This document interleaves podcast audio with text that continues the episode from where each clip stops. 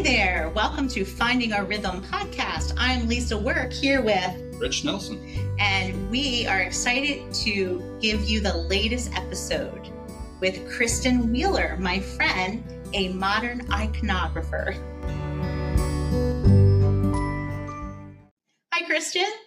Hey, how's it going? Not too bad. How about you? Pretty good. Would you tell us a little bit about yourself? Sure. Um, so I'm what's called a modern iconographer. So I've actually studied traditional iconography, which we'll get into.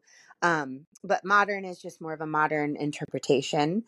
And I'm also a creative writer. I work for United Think Offering as their kind of in-house artist and writer for them as well.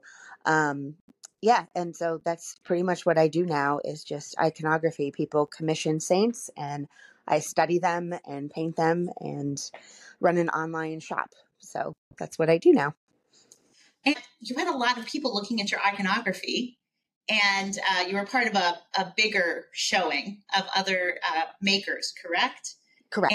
And they, and I loved what you said about that, which was, it wasn't just Christians or people who know about icons who were drawn to your iconography.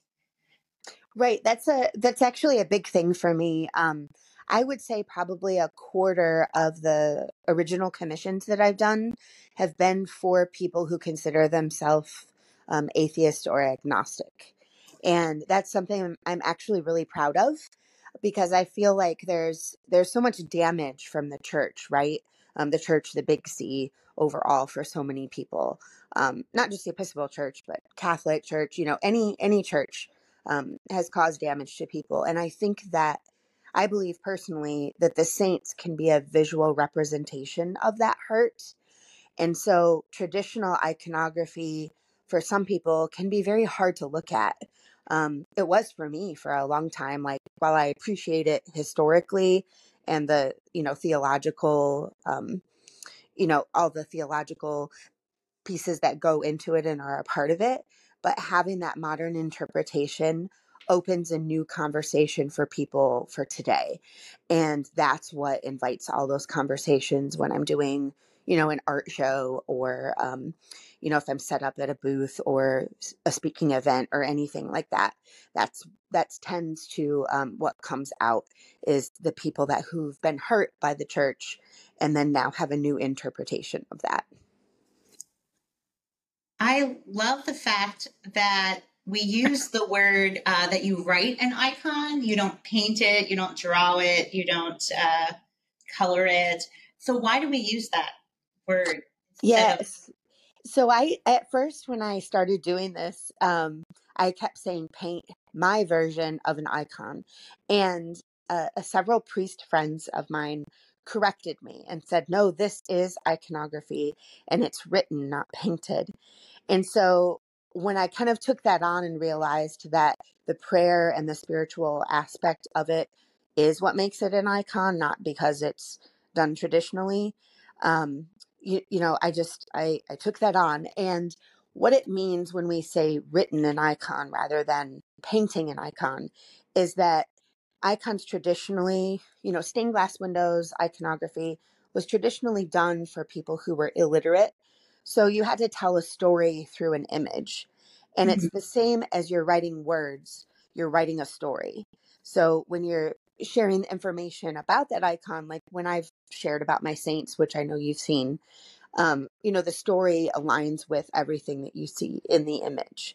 And so that's why we say it's written instead of painted. Full disclosure, uh, Kristen and I have talked about um, me commissioning an icon from her. And uh, I, the first time you and I talked about it, Kristen, I'm like, I don't know which one. There's so many I like. How do I pick just one? And you shared some uh, really interesting things with me about why, um, why I just needed to wait and be patient and the right one will come forth. Will you, will you share about that? Yeah. So I'm just laughing because yeah. Um, yeah. She remembers. I, I'm like, there are like twenty-five of, well, wasn't yes. that many, but yes, there were a whole yeah. lot that I liked. Yeah. So um, I guess a little bit about me further, because that explains a lot of this, is um, I'm an incredibly spiritual person, obviously, but um, there's also a very mystical side of me that I have um, accepted and developed further. Um, I've realized that that's all, you know, part of who I am and part of who God made me to be. And part of that is Um, a very high sense of intuition. And with the saints, I've had so many visions and so many um, dreams and thoughts and, you know, things that are unexplainable, and interactions with people, with every single saint, that you wouldn't believe if I told you. And so when someone comes to me and they know they want one, but they don't know who, that tells me that there's that that drive there, that they know that there's someone, but that person hasn't revealed themselves yet. So I know that, like with you in particular, we'll use you as an example, since this okay. is your podcast, is that you had several, you had probably ten saints that you just absolutely loved and felt connection to. Mm-hmm. And I had told you, I said, but there's still one, there's still one trying to reach out to you that maybe all the other ones are calling you towards. Do you remember that? I totally remember that. And I went, that's yes. real nice, Kristen, but I can't decide. Right. Yeah. And I was like, just let it go. Just try not to, you know, try to interpret the world around you. Like, it's more than just, you know, seeing quotes or anything like that from other saints. There's going to be visuals. You might even, you know, have a dream or some sort of interpretation. And that seems to be what happened with you, because you came back and said, uh, Florence Lee Tamoy. That's right. Is my person. And I was like, see, and you knew. Yeah, without a so. doubt. It was interesting. You were exactly right. I needed to, which tends to be a theme this season, which I was trying to force it and figure it out. And it yep. was really about letting it go, and it would find me. Exactly. Exactly. Because it's not like those other saints aren't important to you, but they were leading you towards her. Absolutely. Yeah.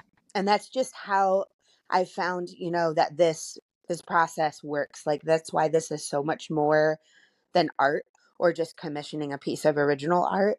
It's personal.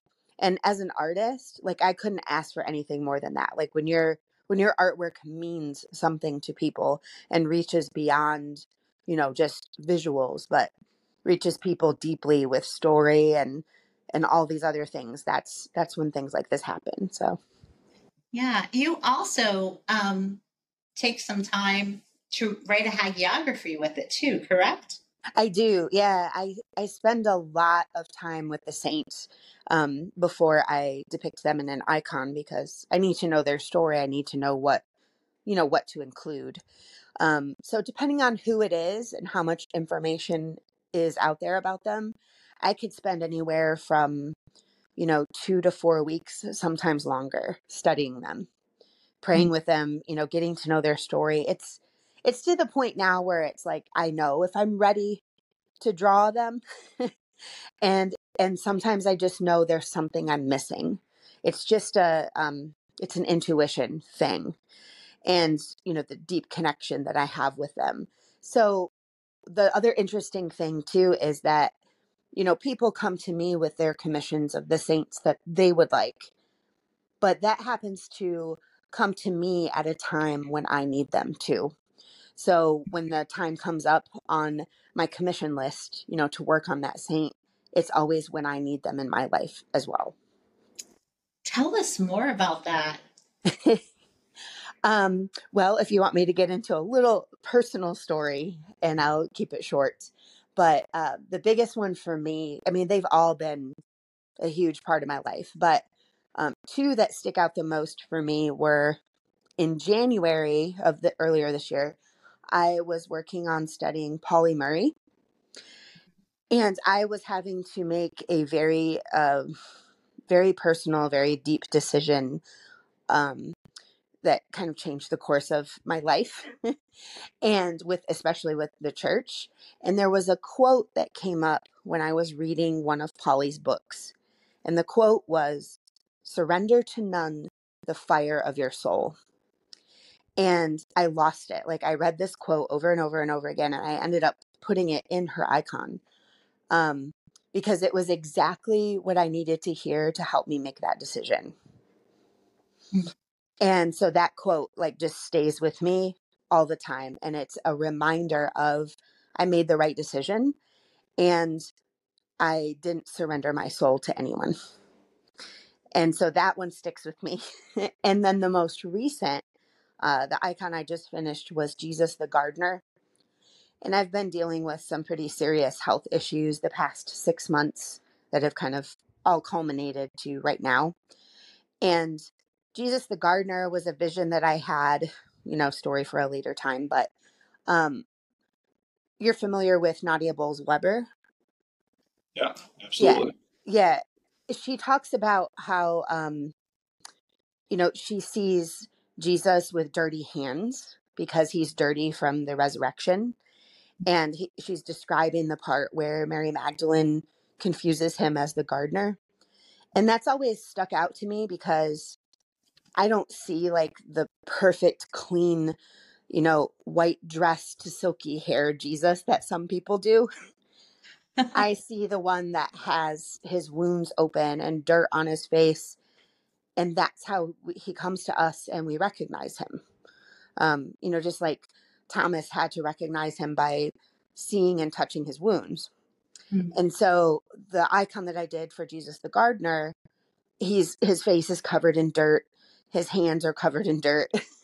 You know, he's got a little blood and scratches on him because I feel like that's how we see each other.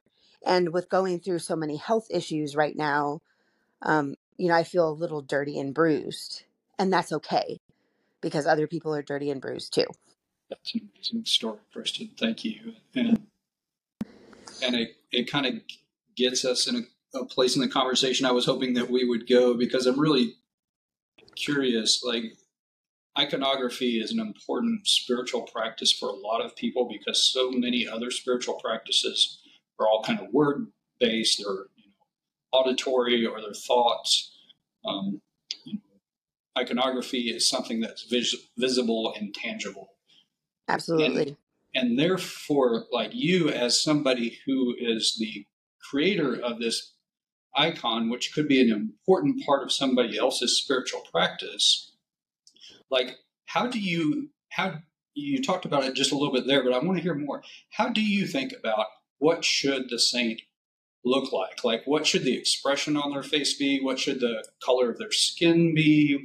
Uh, you know, what kind of clothes should they be wearing? Because so much of our encounter and our experience with icons is is very clearly tied to those decisions that you're making along the way. Right. So what I hear you asking is, like, how do I come up with what they look like?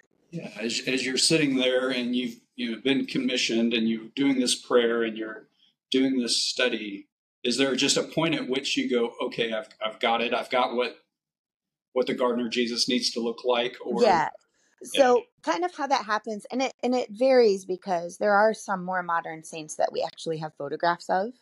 Yeah. And there's some that have been written about in such detail that their physical descriptions are there. Yeah. But then there are so many that are not, or they've been interpreted originally in the wrong way. Like, you know, someone from the middle of Africa is depicted as white, and that just, if they're from there, that just didn't happen. You know what I mean? So you have to take all of that into account when you're studying. Just like when we study the Bible, you have to take into account, you know, historically what was going on at the time, um, you know, what was going on in the area that helped people make these decisions or not, right? Mm-hmm. And what areas are they from? What might they have looked like? So it's a very theological and direct, you know, for a lot of it. Um, sometimes it's just a lot of prayer. Um, but usually what happens, and, and I always laugh because sometimes it makes people uncomfortable when I'm like teaching retreats and things like that, but I love making people uncomfortable because that's kind of the point, um, is that I generally have a vision of what they will, will look like. So Jesus the Gardener, for instance, was actually an, an icon that was not commissioned by somebody. I had a vision um, about a week before Easter earlier this year, and I got up in the middle of the night and put together the the information I needed and sketched it the next day. So that happens a lot with me. Um, I'm trying to think, like Rose of Lima was one that really sticks out for me too. She had a lot of physical description, um, that she was very pale and very beautiful. That's why her name was Rose, and just kind of reminded me of like Snow White, you know, so, and I had all this other information about her. So I knew what she was going to wear. I knew what was going to be included. Um, you know, I take a lot of notes when I'm studying, and how I take notes too is that I'll write down words or descriptors that kind of like describe their story, if I'm saying it in like kind of one word form. Does that make sense? Yeah, it sounds almost like Lectio Divina. It, it's very much like Lectio Divina, and the visuals are very much Visio Divina. So that's really how it's all become such a prayer practice, a spiritual practice for myself. Is, you know, I'm I'm interpreting this for kind of everybody else, but specifically the person who's commissioned. But it's very much a practice for me. And that's why in this kind of artwork, you know, it's not like other commissions where people would tell you exactly what they want and exactly what they want you to do or change. That's mm-hmm. not how this works because it's such a um, spiritual practice, if we're keeping on that topic. Amazing. Because of that, like, I am unwilling to change things. Mm. Because if I've seen it and I know them and I know their story, I'm not willing to change that. Um, Rose is another, another, for instance, the person that commissioned her has two young children. And there was a point in Rose's story, because she was plagued with um, nightmares and night terrors, and she had like visions of hellfire and the devil. And I mean, just like really, really dark stuff. I knew I couldn't not include that in her icon, but I was also very aware that this was going to be hanging in someone's house who had children. And I didn't want like just some scary depiction of the devil in it. So mm. I called her and discussed that with her. And she immediately started crying. And it was because she told me, she said, you couldn't have known this, but my children are both plagued with nightmares and night terrors. And so in discovering, you know, Rose is from Peru, they actually, I found out that they have this parade there, and they wear these Peruvian devil masks, and they're really colorful and kind of Art Deco-y looking. And so I included that as the image of the devil rather than, you know, some scary depiction of it. So wow. There was a, a story that I think I recently read you, you um, posted about, and it was at this, this last art show that you were at. There was, um, you usually tell people about, about the icon, right? That they want to purchase, and you kind of give them the backstory. And I can't remember, you posted something about, you didn't have a chance to finish telling the people, and so you wanted to oh, go yeah. find them.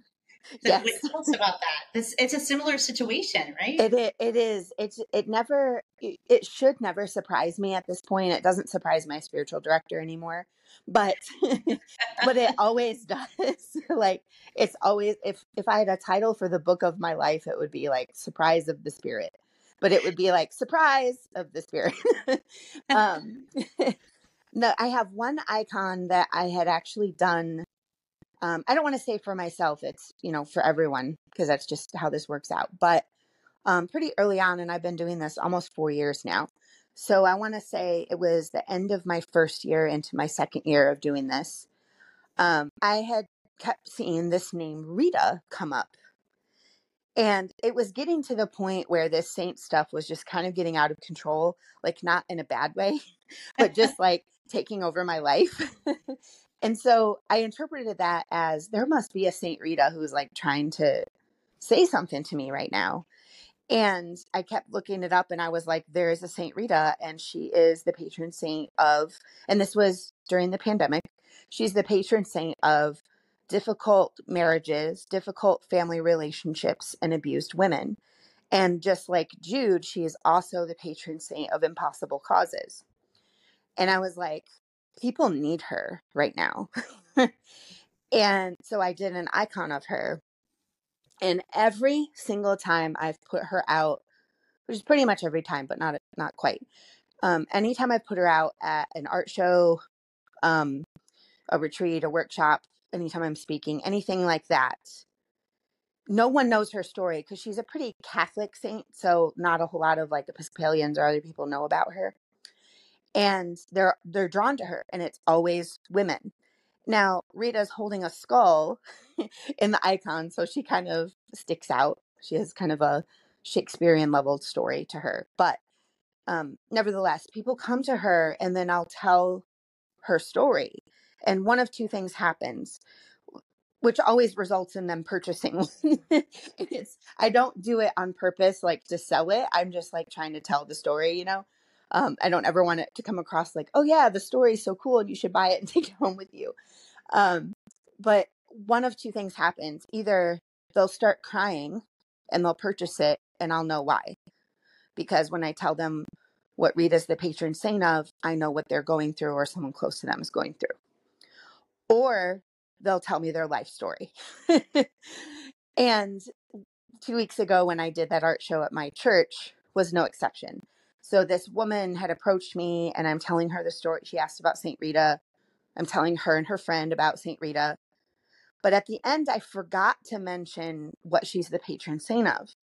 And they purchased the icon, and they started walking around, and I was like, oh, I forgot to tell her. And knowing how Rita is, I'm sure that this is going to resonate with her because that's just what happens. So I went and found her, and I was like, oh, I forgot to tell you.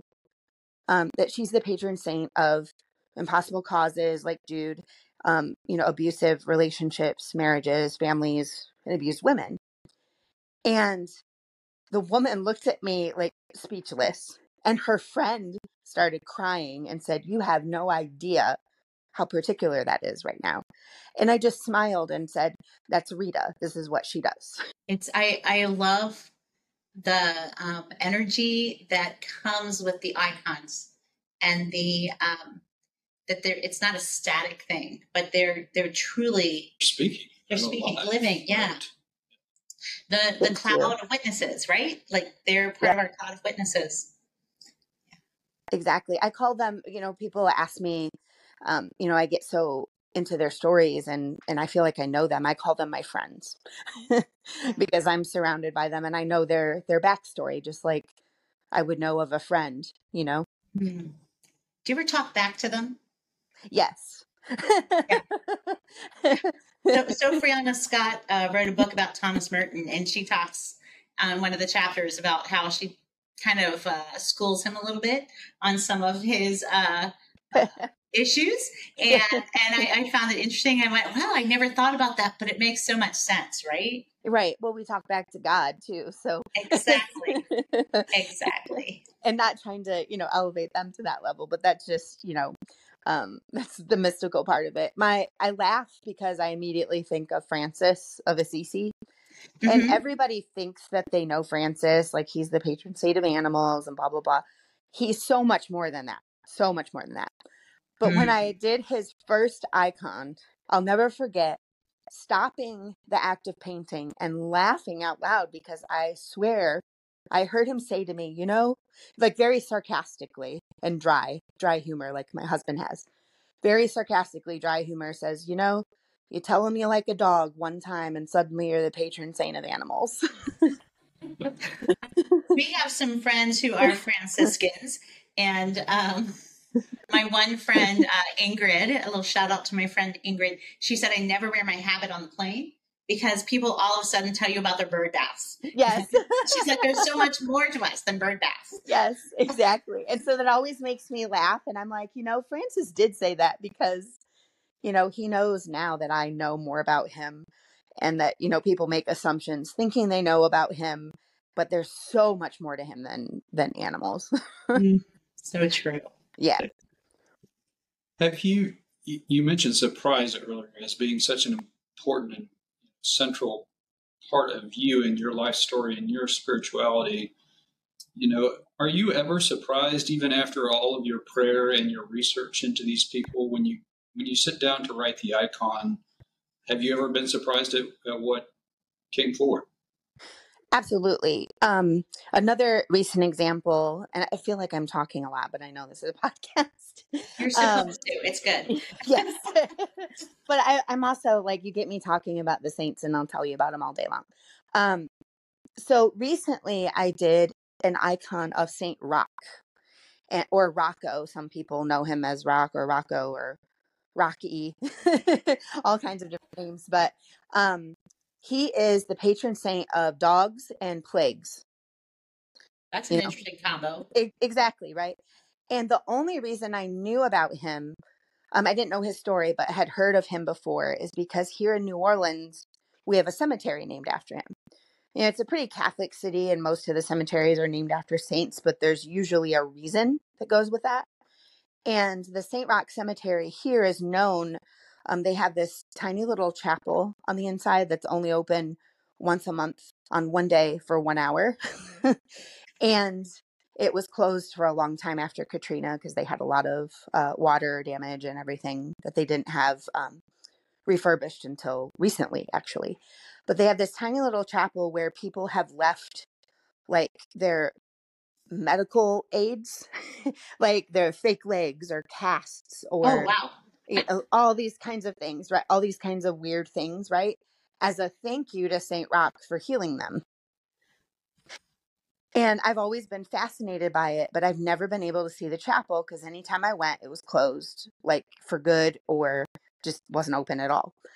And Saint Roch's icon was coming up, and I was like, I have to plan this strategically because it would be great if I could take the icon to the chapel and have it blessed there, right?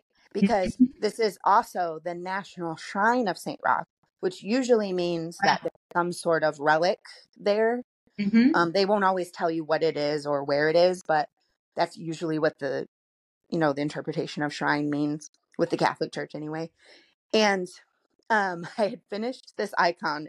And the part of me that was really surprised is, well, how am I going to tell the story about the plague? And I was like, oh, a plague doctor mask tells that story. And so that's how that part kind of came up.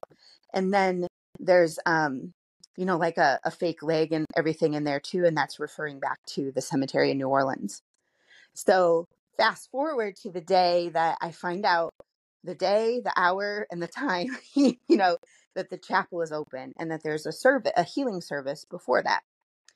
So I go there and there is no one there. Like I, huh. I'm parked out front and I'm like, great, my luck. There's going to be no one here. This isn't going to happen.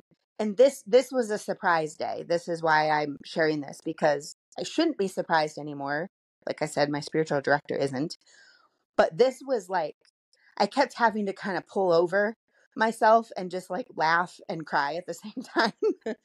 um, but I walked in and there's this man standing there and he looks, to me, he looks exactly like Saint Francis.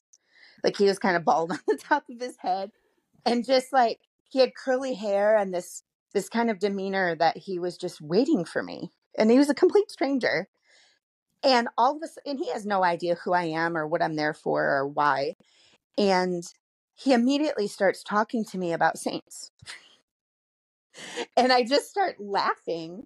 And I was like, you won't believe this, but, you know, and I tell him. And he he said, I'm here for the healing service because Saint Roch is my patron saint. Oh, my gosh. And then he pulls out his Tau cross because he's a third order Franciscan. And I'm just standing there laughing. And I was like, Francis, see what you did there? Um, because Roch was also a third order Franciscan. Oh, so wow. that's, but it gets worse and worse. I mean, not, you know, bad, but just like it gets more intense. Um, so we're talking and we, we realize that there's not going to be a service there that day. And part of me was really disappointed because this icon needed to get shipped out to the person who commissioned it. And I really wanted to have it blessed there. And then immediately the words came out of my mouth before they went through, filtered through my brain. And I, I asked my new friend if he would bless the icon. And so he did. And we, so we stood in the middle of Saint Roch Cemetery and he blessed the Saint Roch icon. And I was like, I could not have planned that better. And as, as the chapel was closed and I was like, well, just another day, I don't get to see the chapel, but at least I got the icon blessed. So I walked around a little bit, took a few pictures because that's what you do in the cemeteries here. And as I was walking out, a truck was pulling in and they were wearing a shirt that said um, New Orleans Catholic Cemeteries. And I said to him, you know, I thought the chapel was supposed to be open today. He is, he said, oh, it opens in thirty minutes, but I'd be happy to open for you now. Wow. And, and I just stood there laughing and he asked me if everything was okay. And I was like, everything's fine. It's fine. And he opened the chapel. I had the whole place to myself. Um, I make it sound big. It's not a big place at all. And I had the whole chapel to myself for at least thirty minutes before people started showing up, trickling in and t- taking pictures of the icon on, um, you know, on, you know, like all the stuff around the chapel and things like that. and, and I'm just shaking my head the whole time. Like, wow, Rock really wanted his icon, you know, blessed wow. here and wanted me oh. to see this chapel. And then it got, it got even more, um, you know, just kind of out there. People wouldn't believe it unless they were actually there and saw it happen. But there is an organization I'm part of in New Orleans called Save Our Cemeteries. And they, they basically raise funds to repair a lot of the um, graves that have been kind of left to the wayside and help take care of the cemeteries. It's just a big thing here. And I've been having this urge to like reach out to someone and maybe teach a class about the saints of New Orleans, not the football ones, but the holy ones. You know? and because they do this lecture series. And I was like, I wonder if they'd be interested in that. But I also don't want to be too forward. Right. Right. The reason I bring that up is this guy walks in and he's like, ooh, what's that? And we immediately start talking about Saint Roch. And he's like, you know, my partner runs this organization. And I, I stopped him and I said, if you tell me it's Save Our Cemeteries right now, he goes, how did you know? Oh my goodness. So his partner runs the, org. she's like the president of the organization, right? He's like, you have to see her and, you know, talk about maybe teaching a class about the saints. And I'm just like shaking my head at this point, right? Like you cannot make this up. And later in that week, I was already scheduled to go to one of their lectures. And he said, I'm going to be there. I'll introduce you to her. Wow. So later that week, I met her in person. Like we've built a friendship. I met with her a couple of weeks ago when she did a tour at a cemetery and we have it scheduled for March. So when you have stuff like that, I mean, that happens pretty, that kind of thing happens pretty regularly with the saints. This one was like way more vibrant, I think, than uh, ones of the past. But that's the kind of stuff that happens. So it's funny. I, I'm just like, uh, I, I'm laughing a little bit because, the, you know, beginning of this season, this podcast season, Rich and I had this grand plan uh, that was, that we had it all planned out and was really a good plan. We, we yeah. like would like to say it was a good plan, even though we're saying you know that. What God says about plans. You know. Well, and I think that's increasingly closer to to record that first session. We realized um, we couldn't make it happen. It wasn't unrealistic with where we both are and um, our seminary time and life and everything. And so we we both were actually relieved that the other person was okay with not implementing the plan. And uh, we realized that we were forcing the plan instead of finding the plan, right? right. And um, as you're talking, I just I'm I'm just tickled but surprised. That's right. There it is again. That this is exactly what what God was inviting us to this season. It That's clearly awesome. Seems to be the theme of this season. This. You know, a plan can be good in that it gets you in to take the first step. You know, your plan right. got you to the place. But how we imagine that will go, um, you know, if we try to force that, uh, we're going to miss what God is showing up to do, which is yes. something that is going to be surprising and is something that we could have imagined. For sure. It's, it's how I see, like, when traveling, there's people who, like, go all out. Traveling or, you know, um, trying to schedule like every minute of every day when they're going somewhere, right? And yeah. my husband, my husband is a planner.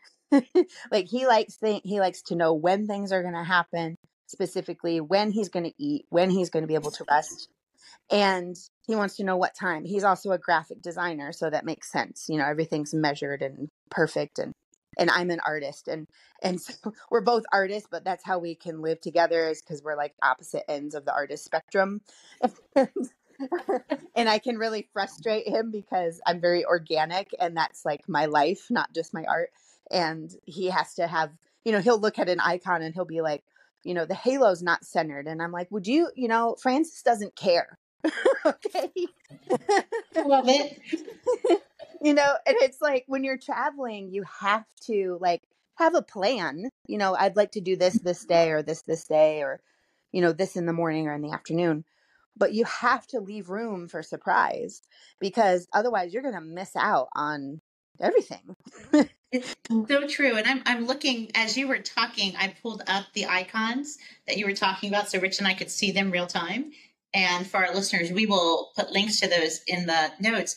But I'm looking at Rocco, and uh, it looks a little pilgrim-like. Um, he is he's a patron saint of pilgrims as well. Oh, well, yeah. Okay.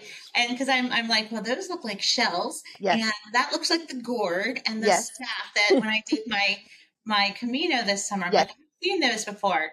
Yes. And in being a pilgrim, it, there's a very different um, approach, right? Being a pilgrim as opposed to being a um, someone on vacation, a tourist. Right, right. And it's about letting go of our plans and exactly. walking. Yeah, walking the pilgrimage we're, we're meant to walk, and not the one we've planned. That was what my husband and I learned quickly. And that's what I'm hearing you say as yeah. well in this yeah. process. Well, I mean, this whole thing has been a surprise. Had you told me pre-pandemic that um, I would be giving up everything else I'm doing and just studying the saints, I would have been like, uh-huh, okay, whatever. It's nice. You know? Yeah. You know, but... Um, But now, like like I said, it surprises me every day, but also it shouldn't. But I'm glad that it does, if that mm-hmm. makes sense. It keeps me, it, it's I don't get tired of doing it, because every story is different. Every saint is different. Um, you know, I get to paint.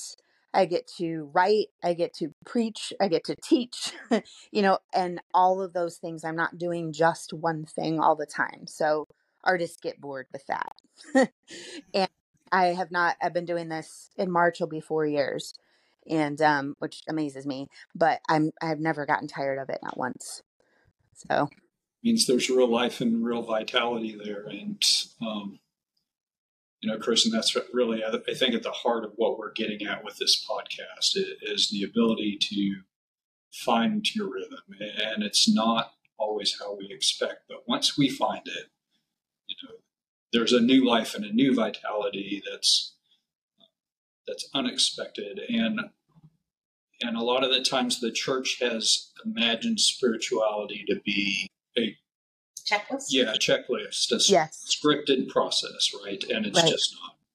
Exactly. Or I'm Christian because I check mark, check mark, check mark. I went to church on Sunday, I had Holy Communion.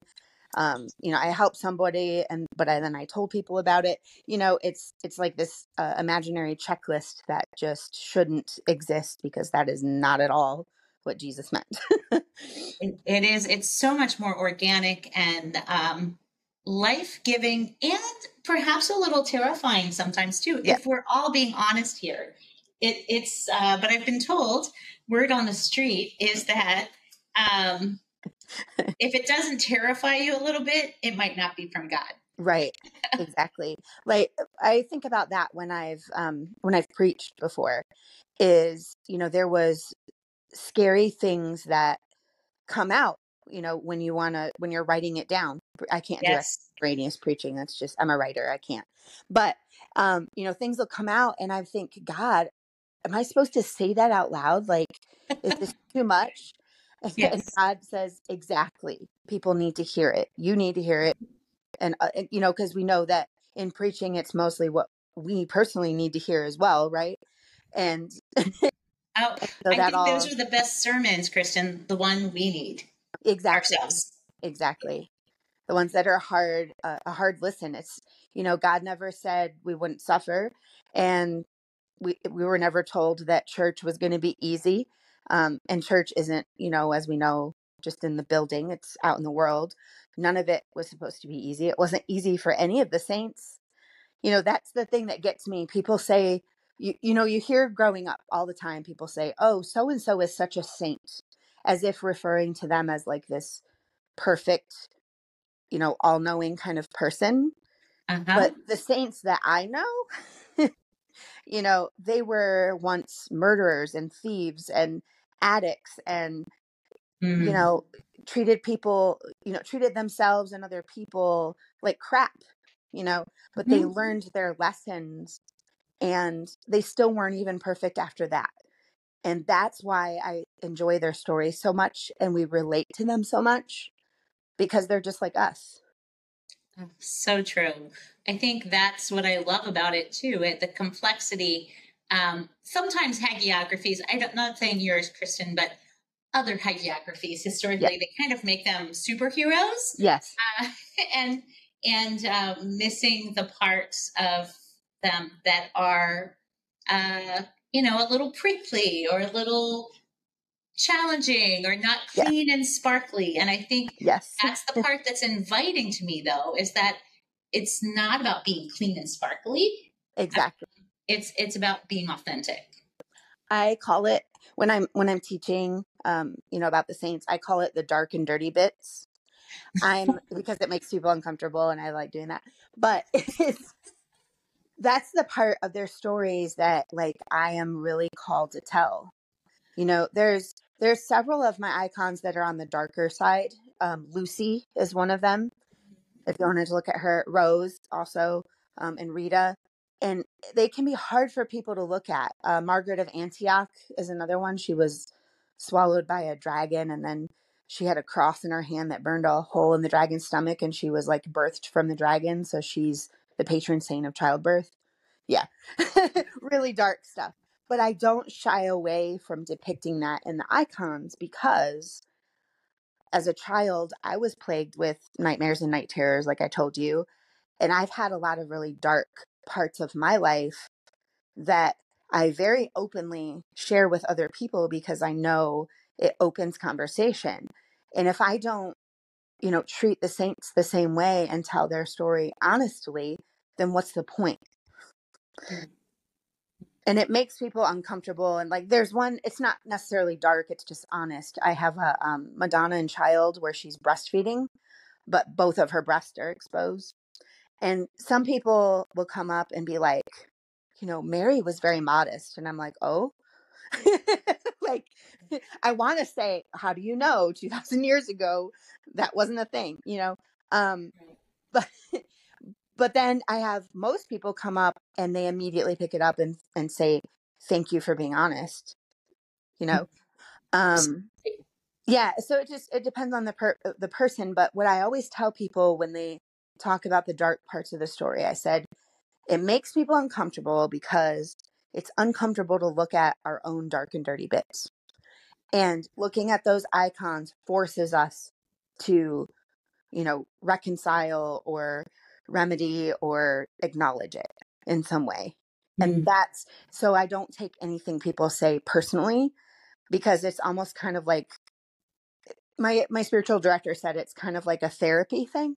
uh, well, you know, and we all have dark sides, right? We yeah, all have dark all sides. Had bad stuff happen. You know, the saints yeah. were no exception.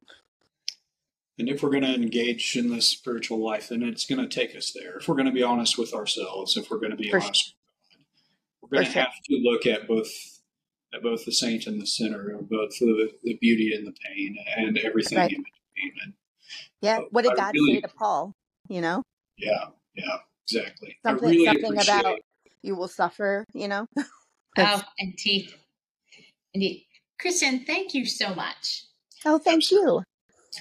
Your your uh, website's amazing. It's got all of these uh, saints uh, on it uh, in this really nice little choose your saint uh, drop down bar we've been exploring. So we're going to be linking uh, to Kristen's work in our show notes.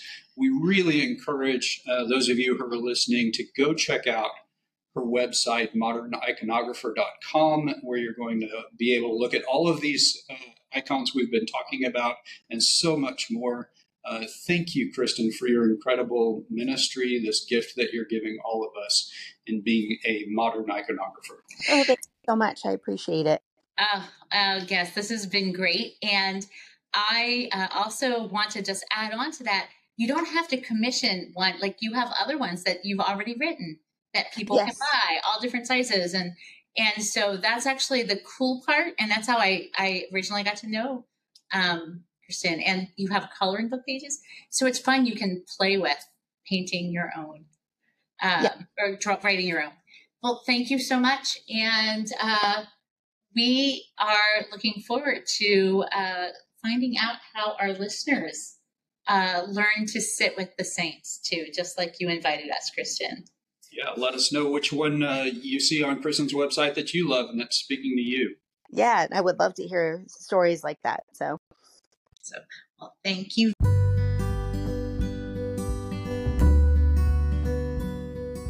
And that's a wrap on the latest episode of Finding Our Rhythm. We hope you found Kristen Wheeler's insights about iconography as enlightening as we did. We hope that you don't forget to subscribe for some more inspiring episodes, and we love to hear from you. Please drop us a comment or review and let us know your thoughts. Until next time, keep finding your rhythm. Thanks for tuning in.